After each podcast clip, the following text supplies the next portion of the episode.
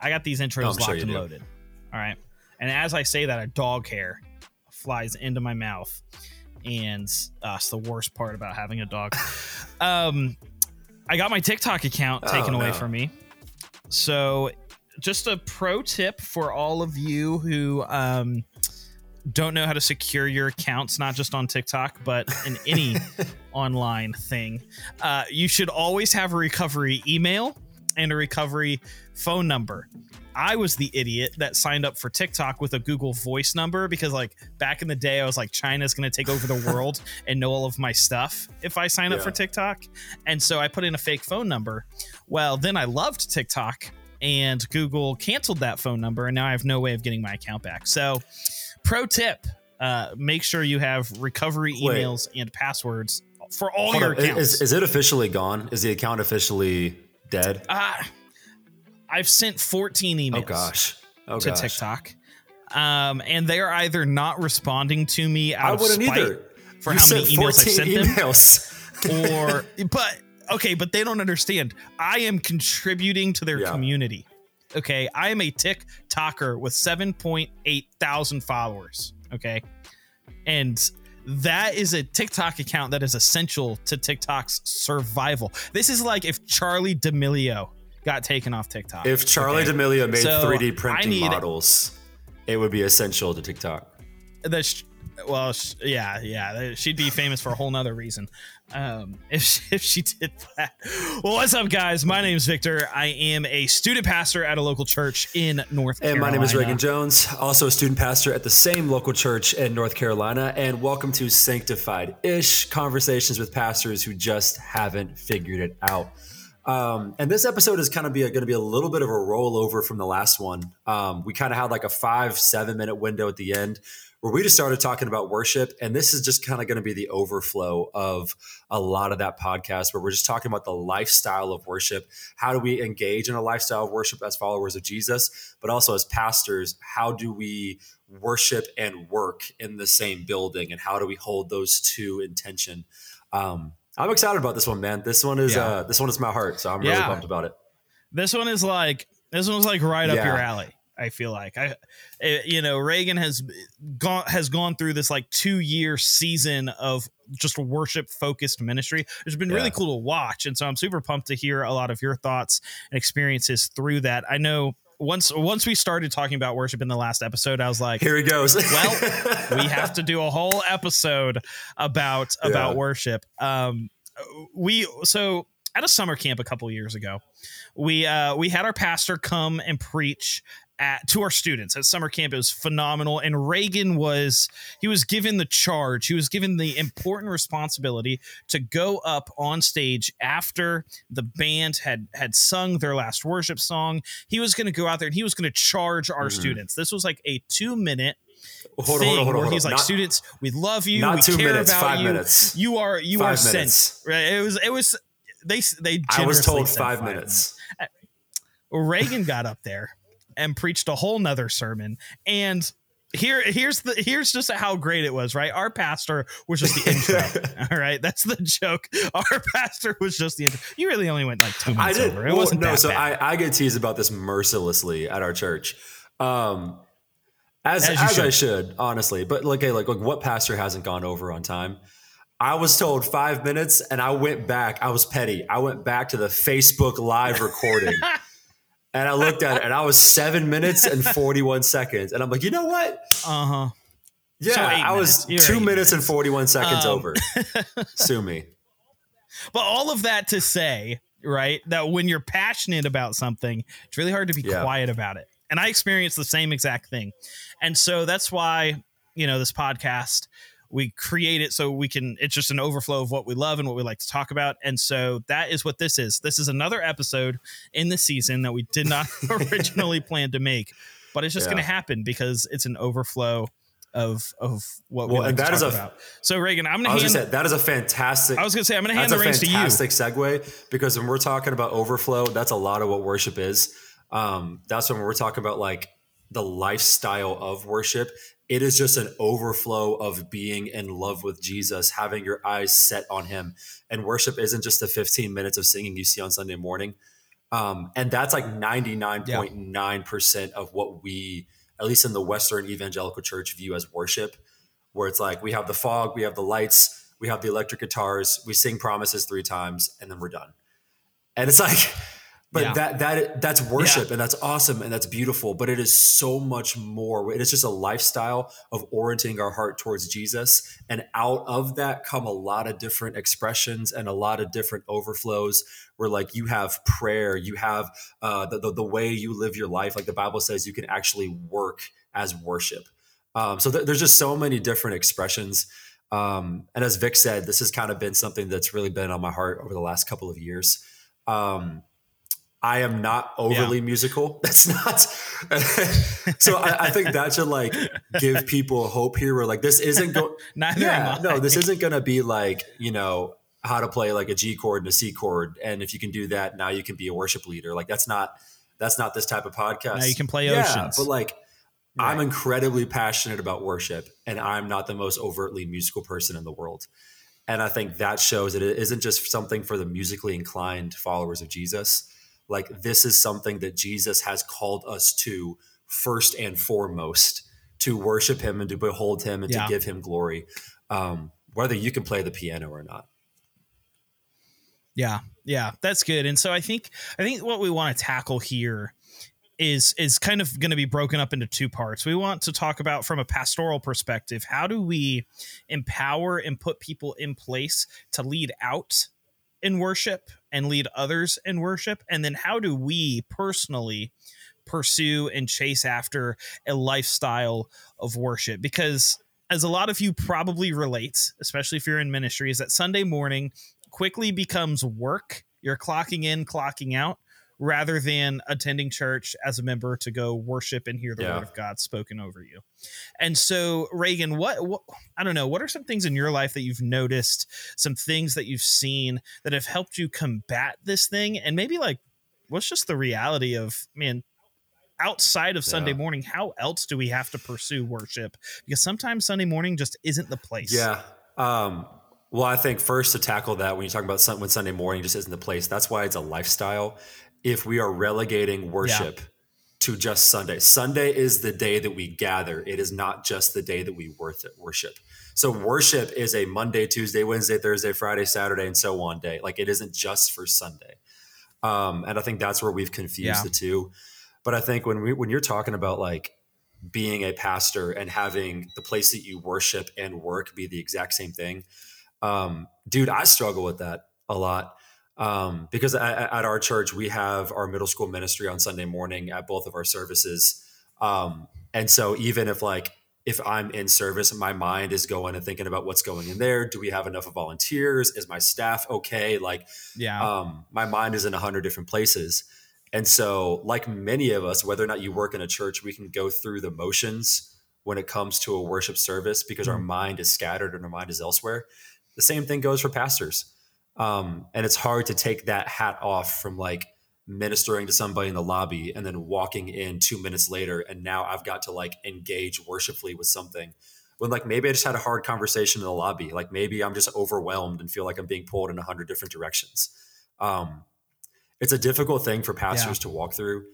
And this is something that um, I had a pastor who's poured into me a lot kind of sit down with me and he's like, bro, um, you kind of have to wake up on Sunday mornings with the expectation that you need to be filled before you go in on Sunday.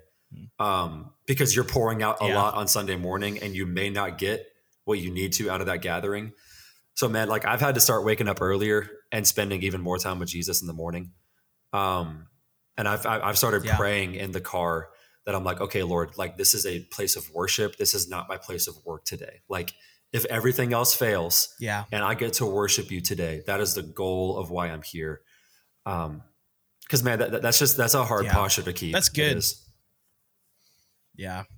That's good. I mean there, there's that's a pretty similar discipline that i've built into my life. I i quickly realized into my job at at my church that sunday morning can so easily become a place of work instead of a place of yeah. worship and so I have a Sunday morning playlist that I put on. It's 24 minutes because that's how long it takes for me to get to my apartment to the church.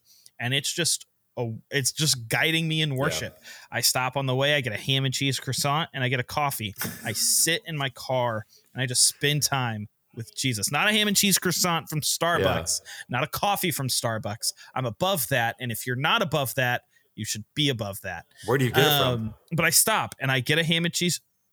Oh, uh, local local bakery, local coffee McDonald's. Shop. I can't tell people. No, no, no, no, no. This is like t- this is top okay. tier. Okay, this is okay, top tier. Bougie. But they are not sponsoring this episode, so I can't course, say their name. Of course. Uh, but if they want to sponsor this episode, hit us up. Um, but I have this routine in the morning so that I make sure that I am filled up before walking into the doors of church because I know that I'm going to have to pour out yeah. so much to my yeah. parents, to my students, to my other coworkers, to church members. And so if I walk into Sunday morning drained, then I'm going to walk out a corpse of what yeah. I was when I walked in, not having accomplished the task that I've been given as a church yeah, member and a Christian that is to worship Jesus. Yeah. And I think that's so that's yeah. That, that's the hard part because like that isn't just for pastors. Um, and I think especially like uh, our campus is majority families, and so you walk in, and I'm like, for parents, the yeah. second you wake up, it is an all-out war with your kids for those first like 30 to 45 minutes to get them into church. Eat your breakfast, get in the yeah. car, and it's like yeah. in the same way of like our minds might be distracted, or we're like tired and we're exhausted by the time we're getting into that like worship service. Like like parents are the same way. As like i mean you, you listen to like, like something may have happened like it, it our, our, minds are distracted and our hearts are distraught when we're walking into worship. Um and so man like honestly your weapon in that is seriously prayer. Um like you fight spiritual battles with spiritual weapons. And so before you before you walk yeah. into the worship center or the auditorium or whatever y'all call it like take a moment and like don't enter that casually. Um take like begin yeah. like say like lord whatever happens in here i'm here to exalt you and to glorify you. And a big part of worship is preparation. It is the preparation. Yeah. it is a preparation. If you look in the old testament um, temple worship is one of my favorite things because like there is chapters upon chapters upon chapters upon chapters of preparations and like the little things the the the the, the gold that they would use in the temple the wood how much they need. They, they, they would prepare for months to build this thing. Yeah.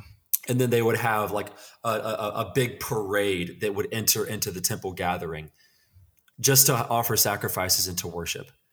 And so, like, the preparation is longer than the worship service.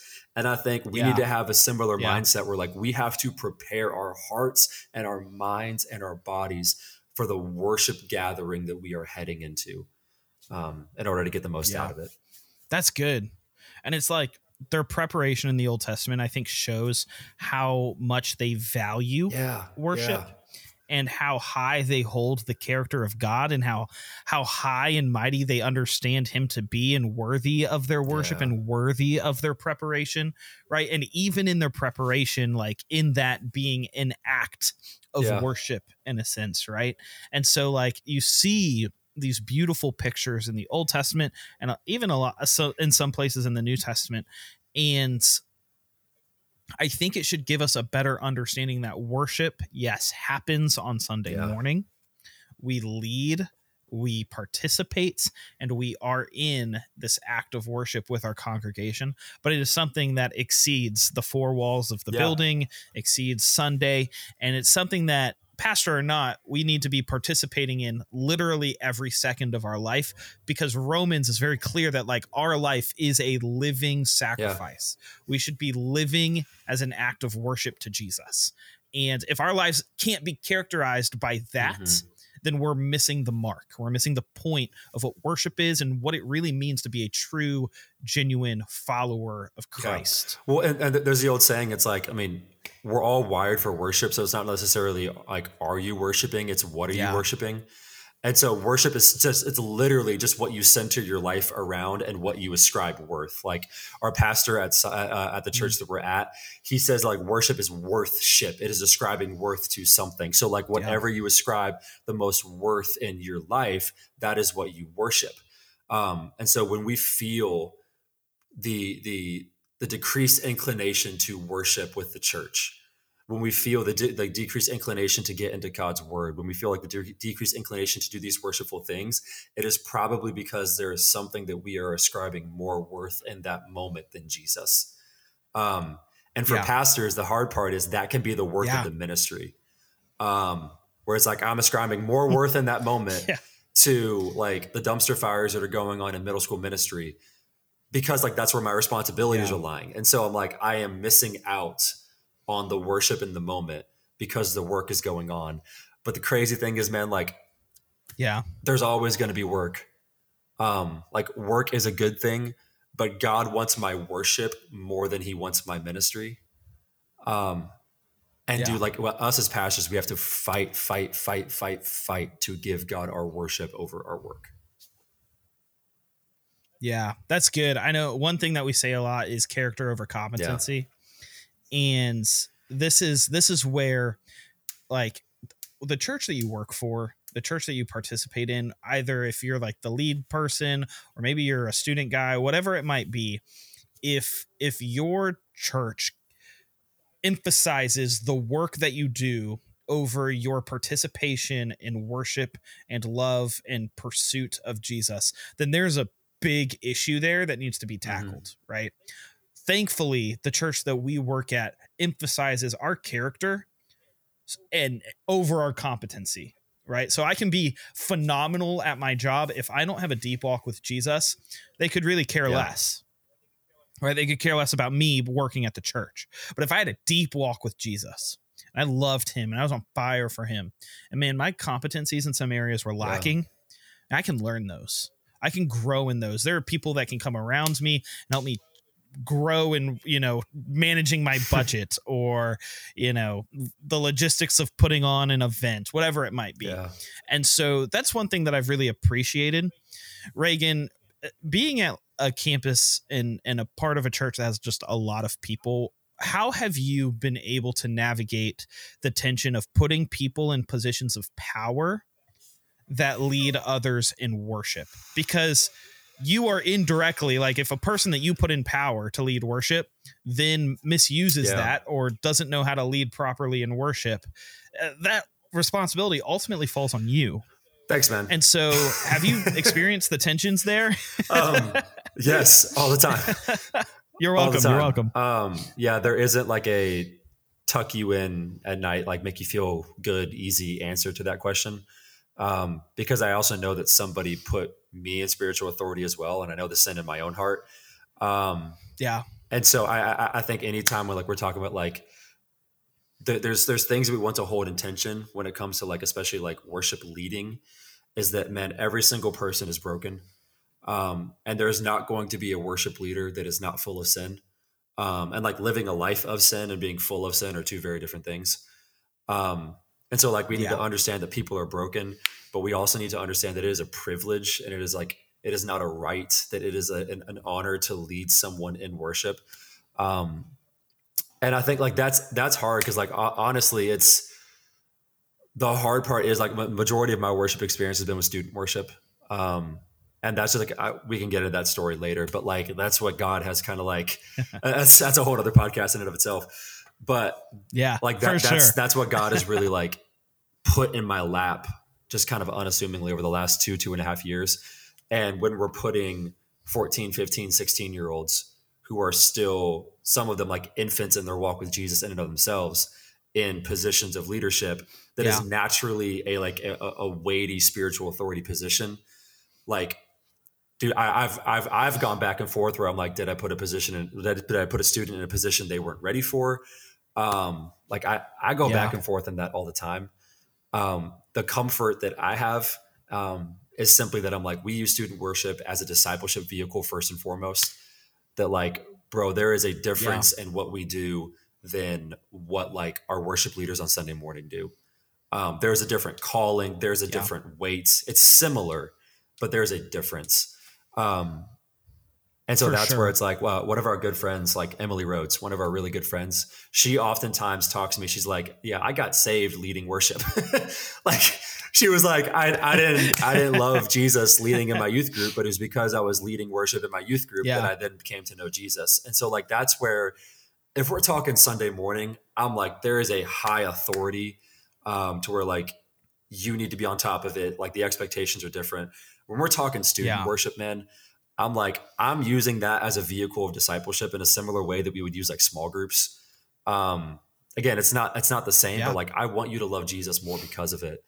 Um, but it's it's a hard balance. It's a hard yeah, balance. and yeah, it it really is, and I think that's a good segue into something that I've been thinking quite a bit about. Something that we mentioned probably in a previous episode. It's this concept of like God resisting the proud and lifting up the humble. And one thing that I've noticed, at least in my life, is that worship has been a tool that God has used to humble Yeah. me because worship forces you to recognize the majesty of God. And I can't do that if I am approaching it from a position of pride, right? Like if I'm entering worship in a, you know, mightier than thou Well, attitude, hold on. You you can then I cannot participate. you can. That looks very similar. It looks incredibly similar, but what's Yeah. underneath is the same. So I'm like, that's the hard part is you can have two people respond in worship and both are raising their hands. One can be general, like genuine adoration. The other can be pride. I'm going through the motions. Like the physical expression doesn't necessarily like mean that you're following God or have like this close walk with Him in your heart. It's just an expression of what happens. Um, but it's it's hard to notice. Yeah.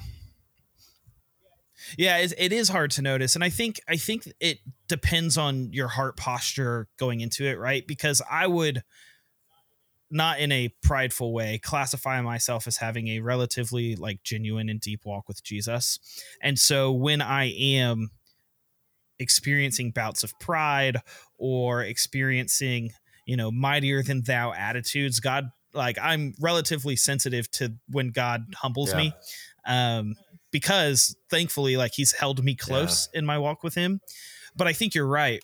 If if there's someone that has maybe been living in some sin and has kind of embraced it of you know in their life and and they have not confessed it and and they're not convicted and they're they're living this life that is counter to the one that we're called to in scripture and they walk into church Sunday morning and they can put their hands in the air and deceive themselves of being a really good, you know, genuine Christian when in fact the only time that they look like they're even worshiping is on Sunday Yeah. morning when they put a hand in the Well, air. and th- that's Right. a good thing to touch on because, like, the Bible demands physical response in worship. Um, it does. You look through all all throughout the Psalms. It's it's a raise of the hand. It's the clashing of the cymbals. It's falling on your knees. Like there there is some sort of a response when it comes to worship. Um, and the thing that I've told our student worship team and I've, I've told our students um, is that it's not a sin to not raise your hands in church. Um, like I know a lot of like really godly people um, that have never raised their hands in church before in their entire life. Um, Yeah. So like it's not a sin to not raise your hand in church, but like your worship is going to reflect your view of God.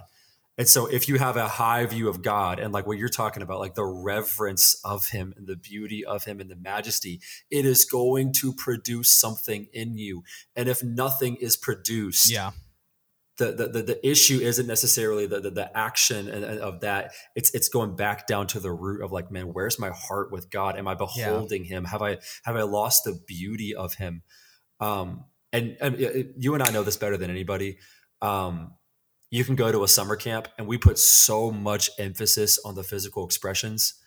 Um, and rightly Yeah. so, because it drives me crazy to walk into like a church and see 5% of the people like raising their hands. Like, it drives me nuts, dude. Cause like I want, I, I want the church to be passionate and express it passionately Yeah. because when I see people on their knees worshiping, when I see people raising their hands, it reminds me that God isn't just moving in my life; it's moving in their lives.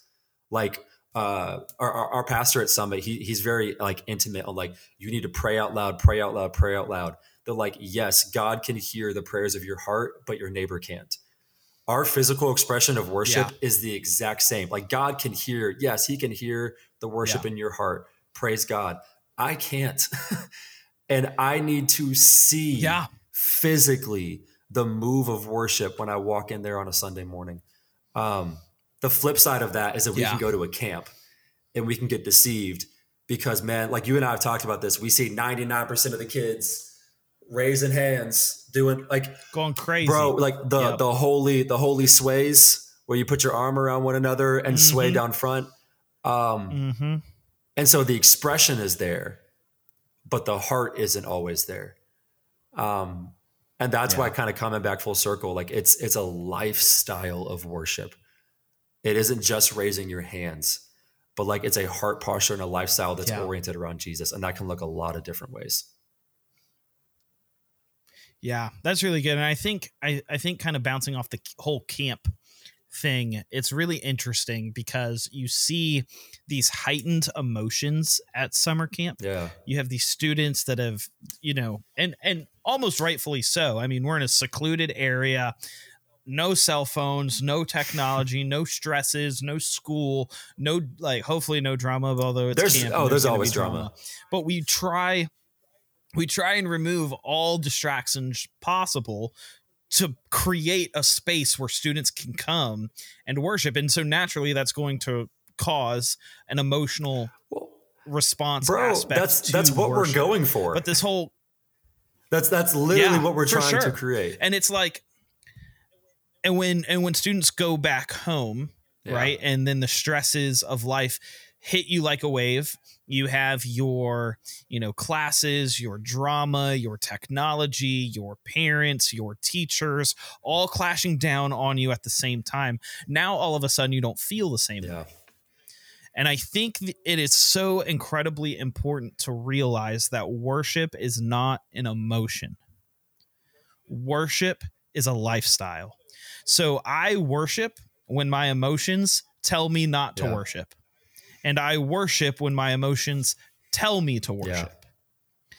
My worship should not be dictated on how I feel in the moment.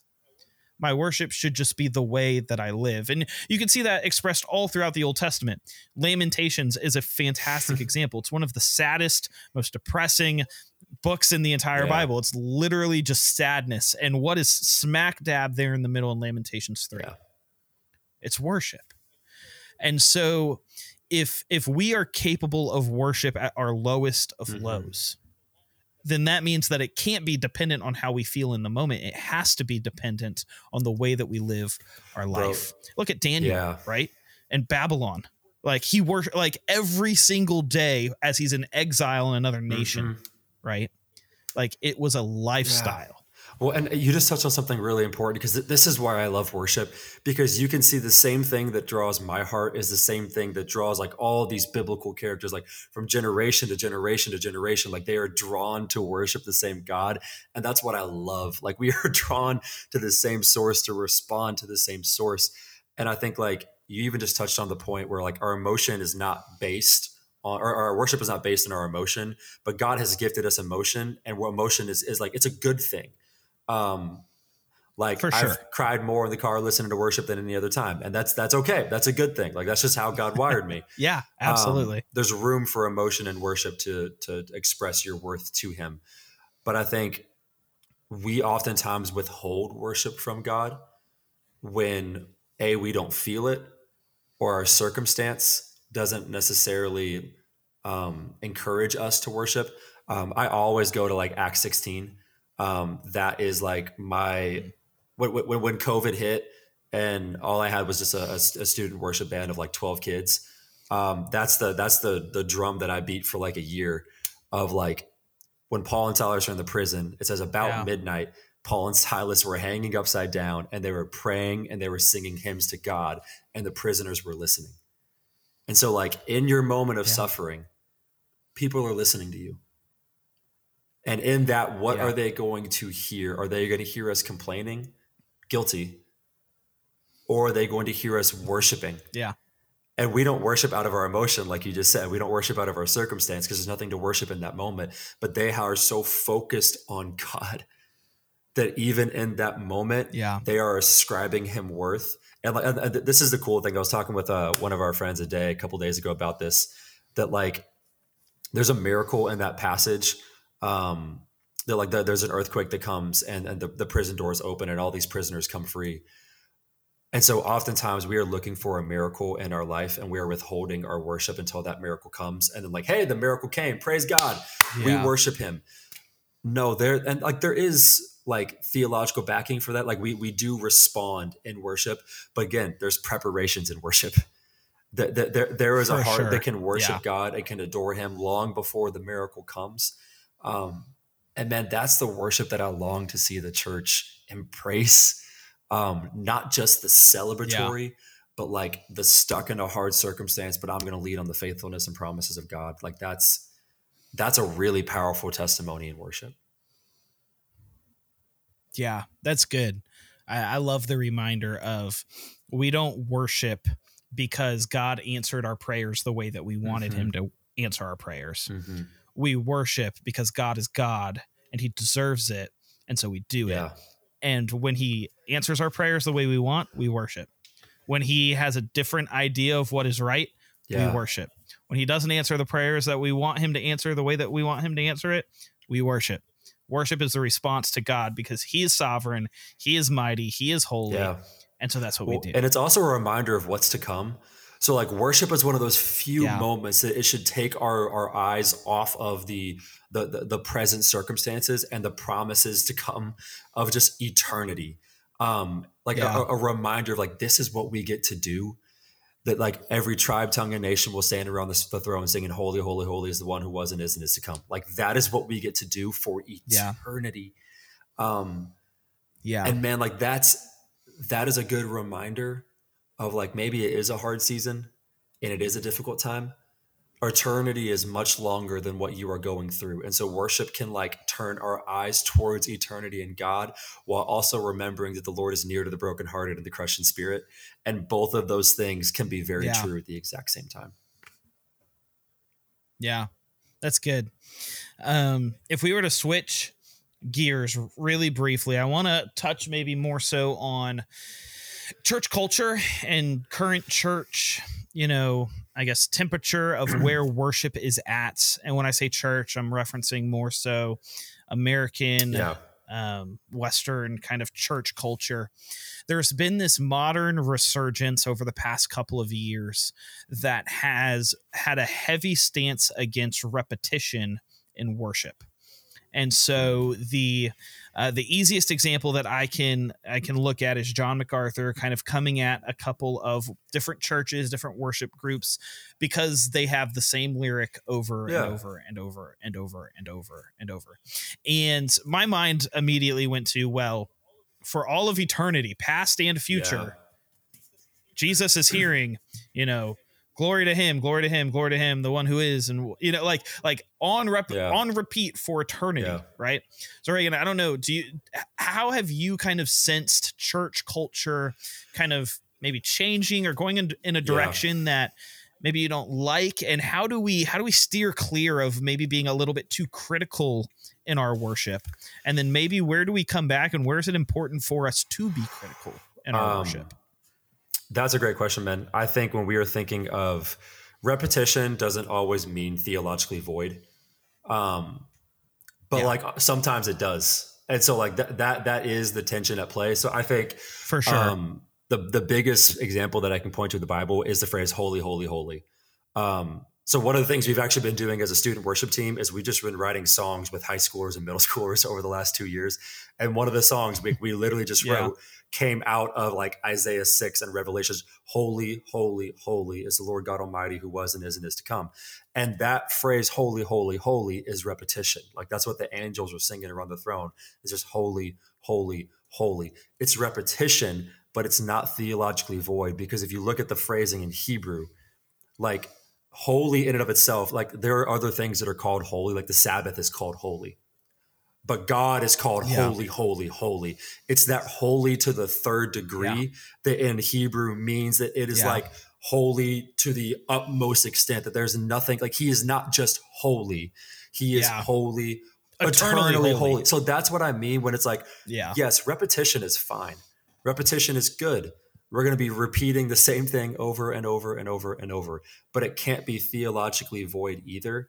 Um, and so I think like again, I'm a 25 student, 25 year old student pastor. I don't have all the answers or my pulse on everything. Um, but yeah. I do think there is a there is an overstimulation to this sounds great and I want to be a part of it. And on the flip side, there is this also like I hate everything that Bethel puts out. I hate everything that Elevation puts out. I hate everything that Passion puts out. Yeah. Because it's the big mega church with the fog and the smoke. And if it's not from the Baptist hymnal, it's not of Jesus. And like, I think both of those need to come to center. Um, like yeah. I, I, I see this like a lot with our students. Like there's a desire to want to be like Elevation, um, because like yeah. it sounds good. They're incredibly talented musicians. Yeah. Um, for but sure. also like what we are singing matters more than the way we sing it. Um, yeah. So we should strive to be great musicians, but we should strive to be great musicians that exalt Christ above everything else. But on the flip side, there is a sure. an attitude of look at the log in your eye before you look at the speck in your neighbor's um, attitude when it yeah. comes to looking at just blanketing um, I'm just going to blackball anything from Bethel or anything from Elevation or anything from Passion or anything from like any of these other churches. Like use discernment. I think that that is the best. Yeah. The yeah. best way that I could do that is use discernment. Um, but I, I think I think both of those camps kind of need a a bringing home to center. Yeah, yeah, and I mean that's a whole that's a whole conversation that can definitely, and I think it's important to have at, in the future. Um, it's important for for you and your church to have these conversations uh, because they're important. Yeah. The way the way in which we approach God's throne should be done with yeah. reverence, right? And so we don't want to take it lightly. Yeah. And so while I agree with much of the reformed camp that yes, there are certain songs from Bethel Elevation, these more quote unquote, you know, modern church worship bands that I would be like, yeah, maybe maybe the theology in those songs are questionable and maybe I wouldn't sing yeah. it, right? I could also point to many of the reformed hymnists that people look at and put on a pedestal and say the same thing about them. Yeah. I mean, the the author of It yep. Is Well had absolutely terrible theology. In fact, he probably yep. was a heretic. Yep. And yet we hold that song on such a high pedestal. And so I think there's just I think there's this this point that we have to come to where we meet each other in the middle and we we we take this seriously but we don't just cast each other yeah. off as demons and well, enemies because we're never going to have a fruitful conversation and man, honestly i think it's okay to not meet in the middle i actually really do um, because that is like the beauty of the worship of the god that we serve um, is that it doesn't just look like one thing yeah. um, that there is room yeah. for the table for like as long as like theologically good, honoring to Christ, like there is room for the heavy metal worship, there is room for the hymnal worship, there's room for, for sure. like the early 90s non-denom Hillsong worship that is like our God is an awesome God. Like love that, grew up on that. He reigns, he reigns. man. He reigns. Praise Jesus. Some of those 90s worship songs slap. Yeah. They really do. They hit different. They, they hit, hit different. They hit. The electric guitar comes in. Different. um but I but but no, I I do think you're right. Maybe meet in the middle. I think unified. Or right? just not unified common, for common grace, sake, but unified. Co- co- common grace like, and discernment. Like I think those are the two things that I'm like. Yeah. Make sure we look at the the log in our own eye before the speck in another person, and I'm saying that to myself as much as I am to say to anybody else. But also a common grace that I'm like, if it just doesn't sound the way that you like, if it's nothing wrong theologically, but you just don't like the sound, that's okay because that's not meant for you. Um, but that's meant yeah. for somebody else who may engage worship in a different way like that. Then, that, then that's meant for them, and praise God. Yeah, for sure. It's like this John 17 unity. If worship doesn't lead us to Christ like unity, then there might be something that we need to look at yeah. rather than pointing fingers, as long as it's theologically correct and sound. And I think that's where kind of maybe where, where we can wrap this up is how do we be critical of songs that man just just miss the mark they're just more us centered more focused on you know things that aren't jesus because ultimately worship is about and for and all yeah. encompassing like jesus and so how do we as we'll, we'll, approach this from two sides a church member and a church yeah. staff person approach the man I I don't think that song was ultimately for Jesus. I think that song was those those are two me. very different conversations.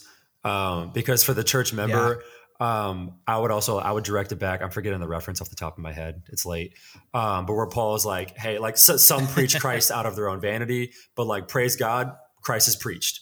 Um, I would say the same thing. Yeah. Like even if there's like if there's false motives in the song, praise God. Like I recognize my Jesus, and like I can I can yeah. use a broken song to worship my God. Um, I am not dependent yeah. on a perfect song to worship Jesus because a perfect song doesn't exist. Um, even even take like a cornerstone, which is like the modern evangelical Amazing Grace. That is not necessarily a perfect song. It doesn't encapsulate everything that there yeah. is about the known God of the universe. Um, and so recognizing that our songs are broken offerings in the first place. Um, the, the second part of that uh, is where if it's a church staff or a church member, there needs to be like due diligence. There needs to be follow up. Um, because honestly, there, yeah. dude, we've played songs in our student ministry sometimes where I'm like, hey, we probably shouldn't have played that song. Um, and like, yeah. it's it's not like you have to have a perfect track record with this, but like accountability of going back and looking at your songs. Like, are your songs multi ethnic? Um, are yeah, like are your good. songs theologically correct? Are we doing like a, a, diverse sound of worship? Are we including prayer in our worship sets on Sunday morning? Um, yeah, that's one of the biggest things that like I think our campus does very well is that worship is just a rhythm of not just what we do in the seats. It's a rhythm of what we do on the stage, like in the worship set. Um, like I think having yeah. accountability from the stage, there is a much higher level of authority and accountability um, to a worship leader or a church staff member than I would say for for a church member in and of himself. Yeah, that's good. I I think there's this I think there's this misunderstanding or just this concept of like if you hear a song that like you think is a little questionable, I just need to throw in the towel and find no. another church. Well, that's not that's not unifying. Up. That's not necessarily. Do we do that with sermons? No, like, yeah, bro, there have been so many sermon, like the, the, the whole phrase, like chew up the meat and spit out the bones. Can we not do that with worship songs as well? Yeah. Um, like there have been some sermons that I've sat there where I'm like, eh, like 80% of that, yes, absolutely. But like 20%, I'm like, eh, that's, that's a little, that's a little tough, man. Um, and again, yeah. I'm not saying there isn't accountability, and I'm not saying that we don't hold like theology, like theology high in our worship. We do, but I'm like, as a church member, I can recognize my Jesus in that and I can worship through that. Um, yeah, it's hard. It's attention. Yeah, it's hard. It's attention. It's attention to navigate, yeah. as some would say. Yeah. Well, Reagan, I mean, that was, I, I feel like worship, again, this has probably been every conversation that we've had has been, man, we could talk so much more on the yeah. idea and the concept and the beauty, the awesomeness that is the fact that we even have the opportunity to engage in yeah. worship, let alone lead out in it. And so this has been a good conversation, but I doubt it will be our last surrounding yeah. worship. And so, yeah, y'all, it won't be the next one though. We promise. We're not foreshadowing anything. It won't be the next one. But awesome. Any last thoughts before we uh, wrap up here? We got a minute and 50 Absolutely. seconds. I can do this in a minute and 50 seconds. And if I do it in seven minutes and 49 seconds, it's I... going to go for 14 minutes now. I apologize. I set you, you up. Know what you signed up for. Um, I set you up. I so I, I would say like this has been a big part, like not just like running student worship, but just worship as a whole has been a big part of my life over the last two to three years. And I'm not musically inclined. And so if you're sitting in here, it's like, well, like I'm not a worship leader. I don't know how to play the piano. Like, how do I engage with worship? Fall in love with Jesus and figure out how you engage in worship after that. Um, it can be through prayer. It can be through like going to Guitar Center and buying a piano and learning Amazing Grace on the piano. Like play that one song over and over and over and over and over. Um, or just listening to worship and walking around your apartment. Like what I want for our students and what I want for my life and what I would want for you to listening as well is that worship would become a spiritual discipline that we hold in such esteem as like missions and reading our Bible and like these other things that I feel like worship falls as to like, well, that's only for the musically gifted. It is not. God has created you to worship, do not miss out on the beauty. Like I've seen more of him, and he has drawn me closer to him over the last two years through the vehicle of worship than anything else. Um, and I would pray yeah. and I would want you to experience the fullness of that um, as well. Yeah, that's good. Well, thank you guys for tuning in. We drop a podcast every Friday. You can follow us on all of our social medias, TikTok, that's all of them. Uh, but we have more stuff coming, so stay on the lookout. We've already gotten a handful of emails from people who have listened yeah, to the podcast, us. and we appreciate your emails. We want to hear from you. Sanctifiedish at gmail.com. We try and get back to you guys as soon or as quickly as we can, but we're both super busy, so we will do our best at getting back to you. Um, and we thank you guys for tuning in. Guys, until next time, Peace. take care and God bless. See ya.